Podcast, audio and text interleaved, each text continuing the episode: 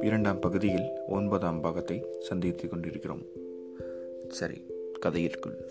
அதுக்கப்புறம் ரெண்டு மூணு தடவை மைக்கிளோட நான் உங்கள் மம்மாவை பார்க்க போனேன்.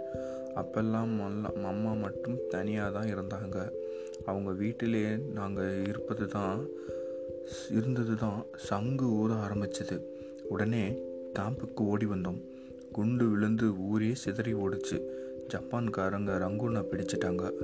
ஓ கடவுளே அதுக்குள்ளே எவ்வளவு நாசம்? எல்லாரும் இந்தியாவுக்கு ஓடி வந்தோம். மைக்கேலுக்கு நல்ல காயம். அவரை நான் முதுகிலே தூக்கிக்கிட்டேன். மம்மாவும் தலையிலே ஒரு பெரிய மூட்டையை தூக்கிக்கிட்டாங்க. எங்களை மாதிரியே எவ்வளவோ பேர் ரயில் கூட்ஸ் வண்டின்னு நடை எப்படியெல்லாம் உயிர் பிழைச்சா போதும்னு மனுஷங்க ஓட போ ஓடுறப்போ அவன் எவ்வளவு நல்லவனா அடக்கமானவனா நிறைஞ்ச அன்பு உள்ளவனா இருக்கான் தெரியுமா? வரபோது மகனே ரயில்வே ஸ்டேஷனில் நான் மம்மா மைக்கேல் மூணு பேரும் காத்துக்கிட்டு இருந்தோம். எத்தனையோ நாள் ரயிலுக்காக ஸ்டேஷன்லேயே இருந்தோம். அப்புறம் ஒரு நாள் ரயில் வந்தது. அப்பாடான்னு மூச்சை விட்டோம். அவ்வளவுதான். மறுபடியும் குண்டு விழுந்தது. எல்லாரும் ரயிலை விட்டு இறங்கி ஓடி வந்தோம். குழியிலேயும் விழுந்து ஓடிக்கிட்டு இருக்கிறோம். தேன் குட்டை கலைச்சா பறக்குமே அந்த மாதிரி. அப்போதான் மகனே ஒரு ரயில்வே கேரேஜில் துணியிலே கத்தி நீ கிடந்த துணியிலே சுற்றி நீ கிடந்த. ஓ தெய்வமே இந்த குண்டுகளும் சண்டையும் வெற்றியும் தோல்வியும் உனக்கு சம்பந்தமில்லாத கடவுளின் மடியிலே இருக்கிற சுகத்தோடு அழுவாமல் அந்த குண்டு சத்தத்திலே மாசான கொள்ளையில் நாலு பக்கமும் உணமும் கிடக்குது. அதுக்கு மத்தியிலே நீ இருந்த மகனே நான் தான் முதுகிலே மைக்கிலே தூக்கிக்கிட்டு இருக்கேனே. ஆனால் நான் தான் உன்னை பார்த்து உனக்கு உயிர் இருக்கிறது என்பதை தெரிந்தும் கொண்டேன். மம்மா கிட்டே சொன்னேன் உங்கள் மம்மா தலையிலே இருந்த மூட்டையை போட்டுவிட்டு ஓடி வந்து உன்னை தூக்கினாங்க மகனே. மகனே அப்போ கூட உன்னை நாங்களாம் எடுத்துக்கணும்னு எனக்கோ உங்கள் மம்மாவுக்கோ எண்ணம் வரலை மகனே. ஆனால் நாங்கள் குழந்தை யாராவது யாருதுன்னு எவ்வளவோ தேடினோம். நீ யாரோட குழந்தையிலும் இல்லை. நாங்கள் அப்புறம் யாரையும் தேடலை மகனே. நான் உன்னை அப்பவே மகனேன்னு கூப்பிட ஆரம்பித்த மகனே. ஹென்றி புல்தரையில் நிமிர்ந்து உட்கார்ந்து கொண்டான். கதை அவனுக்கு மிகவும் சுவாரஸ்யமாக இருந்தது. யாரை பற்றியோ பப்பா சொல்வது போல்தான் அவனுக்கு எல்லாம் இருந்தது. பப்பா எனக்கு இதெல்லாம் கொஞ்சம் கொஞ்சம் தெரியும். இப்போதான் இவ்வளவு தெளிவாக சொல்றீங்க. இட் இஸ் குவைட் த்ரில்லிங் என்று ஹென்றி. இப்போது கொஞ்சம் காலமாக பப்பாவை நீங்கள் என்று கூப்பிட ஆரம்பித்தான் ஹென்றி. உனக்கு பிறந்த நாள் கொண்டாடுறோமே அது அந்த தேதி தான் மகனே. நீ என்னைக்கு பிறந்தேன்னு யாருக்கும் தெரியாது என்று சொல்லிவிட்டு அந்த அனாத சிசு இன்று இவ்வளவு பெரிய பையனாய் தன் மகனாய் வளர்த்திருக்கிற ஆச்சரியத்தோடு அவனை பார்க்கிறார் பப்பா. என்ன பப்பா? ஒன்றுமில்லை மகனே. மைக்கேல் அந்த நிலையில கூட உன்னை கொஞ்சினாரு. நாங்கள் இந்தியாவுக்கு வந்து நீ நான் மம்மா மைக்கேல் நாலு பேருமே ஒரு குடும்பமாக வாழ்கிறதுன்னு வந்தோம். ஆனால் மைக்கேல் வழியிலே செத்து போயிட்டாரு. நல்ல மலை எந்த ஊர்னு கூட தெரியாத இடம். நம்ம மாதிரி ரொம்ப பேர் அங்கே ஒரு பல பாலடைஞ்ச வீட்டிலே தங்கியிருந்தாங்க. நாங்களும் போய் அங்கேயே ஒதுங்கிட்டோம். பாசை ஜாதி. பாலடைஞ்ச வீட்டிலே தங்கியிருந்தாங்க. நாங்களும் போய் அங்கேயே ஒதுங்கிட்டோம். பாசை ஜாதி. தேசங்கிறது எல்லாம் எவ்வளவு அற்ப அற் அற்பமானதுன்னு தெரிஞ்சது. அப்போதான் மகனை முக்கியம். அங்கே இருந்த எல்லாரும் உண்மையிலேயே எவ்வளவு அன்பாக இருந்தாங்க அப்போதான் மைக்கேல் செத்து போனார். தெரசாவை பார்த்து கொள் அவளுக்கு உதவி செய். அவளுக்கு விரும்ப விரும்ப விரும்பின நீங்கள் ரெண்டு பேரும் ஒன்றா சேர்ந்து வாழ்கிறதுக்கு கடவுள் ஆசிர்வதிப்பார்னு எங்கள் ரெண்டு பேரையும் கையை சேர்த்து வைத்து மகனே நான் கதறி எழுதிட்டேன் அவர் செத்து போகிறாக்கு போகிறதுக்காக நான் அழுதுன்னு மம்மா கூட நினச்சாங்க. இல்லை மகனே உங்கள் மம்மாவும் நானும் சேர்ந்து வாழும் நின்னோம்னு அவர் ஆசைப்பட்டது. என் மனசு எவ்வளவோ செஞ்சுது மகனே. இதெல்லாம் அலறதுக்கு என்ன இருக்குதுன்னு இப்போ எனக்கு தோணுது. ஆனால் மகனே எனக்கு ஒரு கதை இருக்கே. அது தெரிஞ்சாதான் நான் அழுந்தது என்னன்னு ஏன்னும் தெரியும் உனக்கு. உங்கள் மம்மாவுக்கு கூட இது அதெல்லாம் தெரியாது. நான் சொல்லலை. மைக்கேல் செத்தவுடன் நான் தனியாக போய் உட்காந்து யோசித்தேன் ஒரு நாள் பூராவும் தனியாக உட்கார்ந்துருந்தேன். உன்னை கூட பார்க்கல. உங்கள் மம்மா மடியிலே குழந்தையை வச்சுக்கிட்டு வந்து என் பக்கத்திலே உட்காந்துக்கிட்டாங்க என் மேலே ஒரு போர்வையை கொண்டாந்து போத்தி விட்டாங்க. நான் அவங்களை பார்த்தேன். உங்கள் மம்மா அழவே மாட்டாங்க. அவங்க மனசு ஒரு நிலை வந்துச்சு அப்போவே.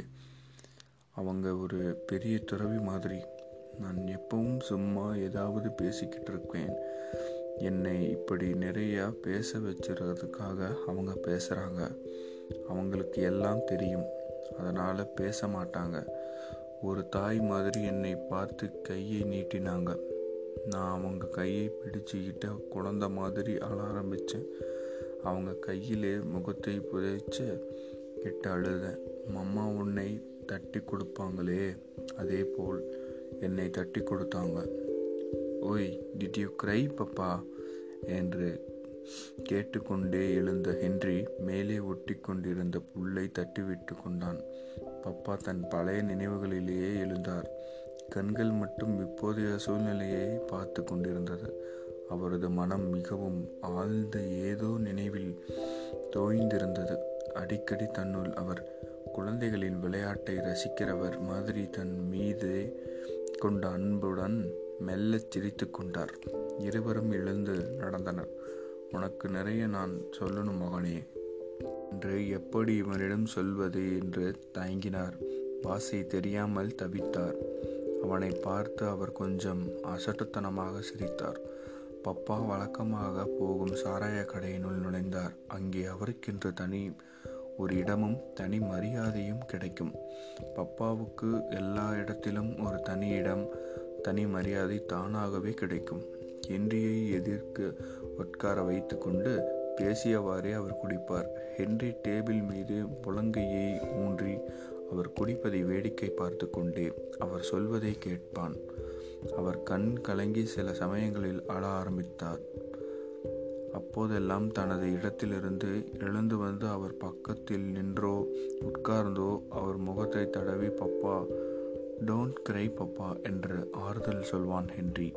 மம்மி அவ்விதம் அவரை சமாதானம் செய்வதை அவன் பலமுறை பார்த்திருக்கிறான். கொஞ்சம் குடிக்கிறையா மகனே? No thanks Papa. சியாஸ் சியாஸ் பப்பா. பப்பா குடிக்க ஆரம்பிப்பார். ஹென்றி அவர் முன்னால் பிளேட்டில் இருந்த வறுகடலையோ சிப்ஸையோ எடுத்து கொறிப்பான். இன்னும் கொஞ்சம் எடுத்துக்கோ மகனே தேங்க்ஸ்.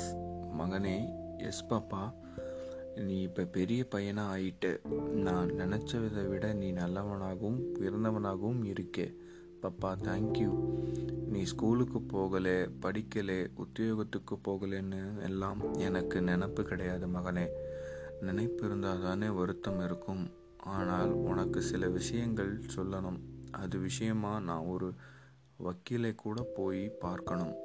நீ என் மகன்றது சட்டப்பூர்வமாக அதுவும் ஏதாவது முறைகள் இருக்கோ என்னவோ? தெரியல. இருந்தால் அப்படியே செய்ய வேணும். முப்பது வருஷத்துக்கு முந்தி நம்ம வீட்டை பூட்டி போட்டு வந்தது வந்தவன் தான் நான். அது என்ன ஆச்சு? ஆச்சுன்னு நான் கவலைப்படலை. உனக்கு கதை சொல்லணும் இல்லை சொல்கிறேன் ஏதோ கொஞ்சம் நிலம் ஒரு தன்னந்தோப்பு கடை தெருவிலே ஒரு கடையும் வீடும் இப்போ எல்லாம் சேர்த்தா ஒரு லட்சத்துக்கு மேலே தேரும். அந்த ரொக்க கடை எல்லாம் என்கிட்ட பத்திரமாக வச்சிருக்கேன் மகனே என்று சொல்லிவிட்டு சிரிக்கிறார் பப்பா. நம்பூதி ஒருத்தன் பணம் பெட்டியை கரையிலே வச்சுட்டு குளிக்க போனானாம். திருடன் ஒருத்தன் வந்து பணப்பெட்டியை தூக்கிக்கின்னு ஓடினானாம். நம்பூதிரி போடா மடையா சாவி என்கிட்ட தானே இருக்குதுன்னு சொல்லிக்கிட்டு குளிச்சுக்கிட்டே இருந்தானாம். அந்த மாதிரி இருக்கு இல்லை நான் சொல்கிறது என்று வேடிக்கையாக சொன்னவர் சிறிது சிரிப்படங்கி சீரியஸாக யோசித்தார். கதையை கேட்ட ஹென்ரியும் சிரித்தான். அதுக்கும் ஒரு அர்த்தம் இருக்கு மகனே. சாவிதான் பெட்டி யாரோடதுங்கிறதும் அடையாளம். பணம் ஒரு அடையாளம் இல்லை மகனே. அடையாளம் எதுக்கு? அது வேறு விஷயம். அடையாளம் வேணும்னா சாவி தான் அடையாளம். இல்லையா மகனே? S you are right Papa. ஒரு நாளைக்கு எல்லா ரெக்கார்டையும் உன்கிட்ட தர்றேன். சும்மா வச்சுக்கோ. அது உனக்கு தான் சொந்தம். அதனாலே உன்கிட்ட தர்றேன். அதெல்லாம் நானே சம்பாதிச்ச சொத்து மகனே. எங்கள் அப்பா எனக்கு ஒன்றும் வைக்கலை. நிறைய கடன் தான் வச்சாரு. நான் தான் கடனை எல்லாம் தீர்த்தேன். சொத்தை எல்லாம் வாங்கினேன். என் தம்பி ஒருத்தன் இருந்தான். இப்பவும் இருப்பான். இருக்கணும். துரைக்கண்ணுன்னு பேர். படிக்கவும் இல்லை. முரட்டுத்தனமாக கத்திக்கிட்டு இருந்தான். கோமர வரத்திலே தாத்தா வீட்டிலே இருந்தான். பப்பா நீங்கள் ஏன் ஏன் பப்பா அங்கே எல்லாம் போகிறது இவ்வளோ இல்லை. அங்கே திரும்ப போகக்கூடாதுன்னு தீர்மானம் பண்ணிக்கிட்டே வந்தேன் மகனே. நான் புறப்பட்டேன். நான் போகவே மாட்டேன் என்று சொல்லும்போது அவர் கண்கள் கலங்கிய ஆரம்பித்தன. ஆனாலும் அவர் சிரித்தார். பப்பா எனக்கு ஆச்சரியமாக இருக்கு. உங்களால் இவ்வளவு பிடிவாதமாக இருக்க முடியுமா? இது பிடிவாதம் இல்லை மகனே. எனக்கு யார் மேலேயும் வெறுப்போ கோபமோ வருத்தமோ கிடையாது. ஆனால் அதுக்காக நான் யாரையும் எதையும் நினச்சி நினச்சி உருகவோ இயங்கவோ இல்லை மகனே. என் மனசு எப்படி இருக்குதுன்னு நீ புரிஞ்சுக்குவேன்னு நினைக்கிறேன். எஸ் ஐ டூ பப்பா மகனே எஸ் பப்பா. எங்கள் அப்பாவுக்கு ஊரில் ரொம்ப கெட்ட பேருன்னு சொல்லியிருக்கேன். அவர் மகா முன்கோபி ஊதாரி சண்டைக்காரர். எனக்கோ ஊரில் அவர் இருக்கிற போதே ரொம்ப மரியாதை. திரௌபதி அம்மன் கோயிலில் பெரிய திருவிழா நடக்கும். பத்து நாள் கூட நடக்கும். பக்கத்தூர்லேருந்து எல்லா ஜனங்களும் வருவாங்க. நெருப்பு மிதிப்பாங்க கூத்து நட நடத்துவாங்க கரகம் எடுப்பாங்க. அதெல்லாம் நினச்சா இப்போ கூட எனக்கு அந்த சத்தம் காதிலே கேட்குது மகனே. இப்பவும் கூட நடக்கும்னு தான் நினைக்கிறேன். எனக்கு கல்யாணம் ஆகுறதுக்கு முன்னாலே அப்பா செத்து போயிட்டாரு. வாட் மேரேஜ் யுவர் மேரேஜ் ஆமாம் மகனே. எனக்கு ஒரு கல்யாணம் நடந்துச்சு. அந்த ஊர்லேயே அவ்வளவு பெரிய கல்யாணம் அதுக்கு முன்னாலே நடந்ததில்லைன்னு சொல்லுவாங்க. நாலு நாள் கல்யாணம். எனக்கு அப்போது பத்தொன்பது வயது. ஹென்றி பப்பாவை பத்தொன்பது வயது இளைஞனாய் மனக்கோலத்தில் கற்பித் கற்பித்து கொண்டான் ரசிக்கிறான். அவர் பக்கத்தில் ஒருத்தி. அந்த கா காலத்து பெண் என்று அவன் கற்பனை செய்கிற விதமாக நிற்கிறாள். அவன் முகம் தெரியவில்லை. பெயர் தெரியவில்லை. எதுவும் தெரியவில்லை. அப்பா உங்கள் ஊருக்கு நைன்டீன் ஆமாம் அடுத்த வருஷம் எங்கள் அம்மா போயிட்டாங்க. யூ லைக் யுவர் மம்மி ஆமாம் மகனே. அவங்க எல்லாம் குழந்தைகள் மாதிரி வாழ்ந்து குழந்தையாகவே வயசாகி கிழவங்களாகவும் ஆகி போயிட்டாங்க. அவங்களுக்கு உலகம் தெரியாது நாகரிகம் தெரியாது பேசக்கூட தெரியாது. மகனே பறவைங்க மிருகங்க எல்லாம் எவ்வளவு அன்பாக சந்தோஷமாக இருக்குது அந்த மாதிரி வாழ்ந்தவங்க. பொது அறிவு சிந்தனை இதெல்லாம் கிடையாது. அவங்க வாழ்க்கை ரொம்ப அமைதியாக அழகாக இருந்ததுன்னு அது கூட ஒரு பழக்கத்தினாலே தான் மகனே எங்கள் அம்மா என்ன ராசான்னு கூப்பிடும். தம்பியை துரைன்னு கூப்பிடும். ரொம்ப நல்ல அம்மா. யூ லவ் ஹர் எஸ் மகனே. பப்பா மகனே ஐ லவ் யூ பப்பா. அவர் கையில் முத்தமிடுகிறான் ஹென்றி. இம் அப்புறம் கல்யாணம் நடந்தது என்ற கதையை தொடங்க அடி எடுத்து கொடுத்தான் ஹென்றி. பப்பா பெருமூச்சு விட்டார். ஹென்ரியின் கண்கள் கண்களை உற்று பார்த்தார். அதில் ஒரு தோழமை தெரிந்தது. அவளும் நானும் பத்து வருஷம் வாழ்ந்தோம். நான் ரொம்ப சந்தோஷமா வாழ்ந்தேன். எங்களுக்கு குழந்தை இல்லைன்னு ஊரே வருத்தப்பட்டது. பத்து வருஷத்துக்கு அப்புறம் நாங்கள் திரௌபதி அம்மனை வேண்டினோம். கொடை நடத்துகிறோம். கொடைனா கொடைனா செலவெல்லாம் நாம் ஏற்றிக்கிட்டு திருவிழா நடத்துறது கஞ்சி ஊற்றுறது தெருக்கூத்து கரகம் ஆடுறவங்களை வரவழைக்க நம்ம பொறுப்பிலேயே எல்லா கைகாரங்கையும் கைகாரியமும் நடத்துறது. புரியுது பப்பா? அந்த ஊர்லே பழனி பழனின்னு ஒரு பரியாரி இருந்தான். சின்ன வயசுலேருந்து எனக்கு அவனை தெரியும். நல்லா பாட்டு பாடுவான். நாயம் நாணயம் நாயனம் வாசிப்பான். தெருக்கூத்திலேயே வேஷம் போடுவான். பொம்பளை வேஷக்காரன். திரௌபதி வேஷம் பிரபலா பிரகலாதன் வீட்டு கதையிலே அம்மா வேஷம் எல்லாம் அவன்தான் போடுவான். காலையிலே எடுத்துக்கிட்டு எல்லார் வீட்டுக்கும் வந்து திண்ணையிலே குந்தி சவரசம் செய்துவிட்டு போவான். அவன் போனப்புறம் திண்ணையெல்லாம் தண்ணி ஊற்றி கழுவி விடுவாங்க. அவன் தீட்டாம் அப்போ எல்லாம் காசு பணம் கொடுக்குற பேச்சே கிடையாது. எல்லார் வீட்டிலேயும் மாதம் இவ்வளவு நெல்லுன்னு அவனுக்கு கொடுப்பாங்க. நம்ம வீட்டிலிருந்து காலம் காசும் கொடுப்போம். என்னை பார்த்தா மேல் துண்டை இடுப்பிலே கட்டிக்குவான். வாய் மேலே நாலு விரலையும் பதிச்சுக்கிட்டு தான் பேசுவான். எனக்கே அவனை பார்த்தா ரொம்ப பாவமாக இருக்கும். அந்த காலத்தில் எவ்வளவு மோசமாக அவனை அவங்களை நடத்தியிருக்காங்கன்னு இப்போ தான் புரியுது. சவரசம்னா தலை முகம்னு மட்டும் இல்லை சர்வாங்கம் ச சவரசம் பண்ணியிருக்குவாங்க. அந்த பழனி மேலே எனக்கு ரொம்ப பிரியம் ரொம்ப பரிதாபம். நம்ம வீட்டிலே அவனுக்கு சாப்பாடு செலவுக்கு காசு எல்லாம் உண்டு.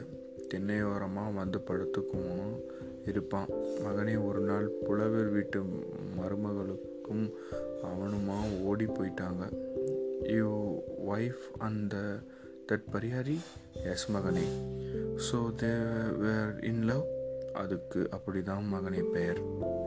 இத்துடன் இரண்டாம் பகுதியில் ஒன்பதாம் பாகம் நிறைவடைகிறது. நான் உங்கள் அர்ச்சச்சரன் இது உங்கள் இளைநில எஃப்எம் நன்றி. வணக்கம்.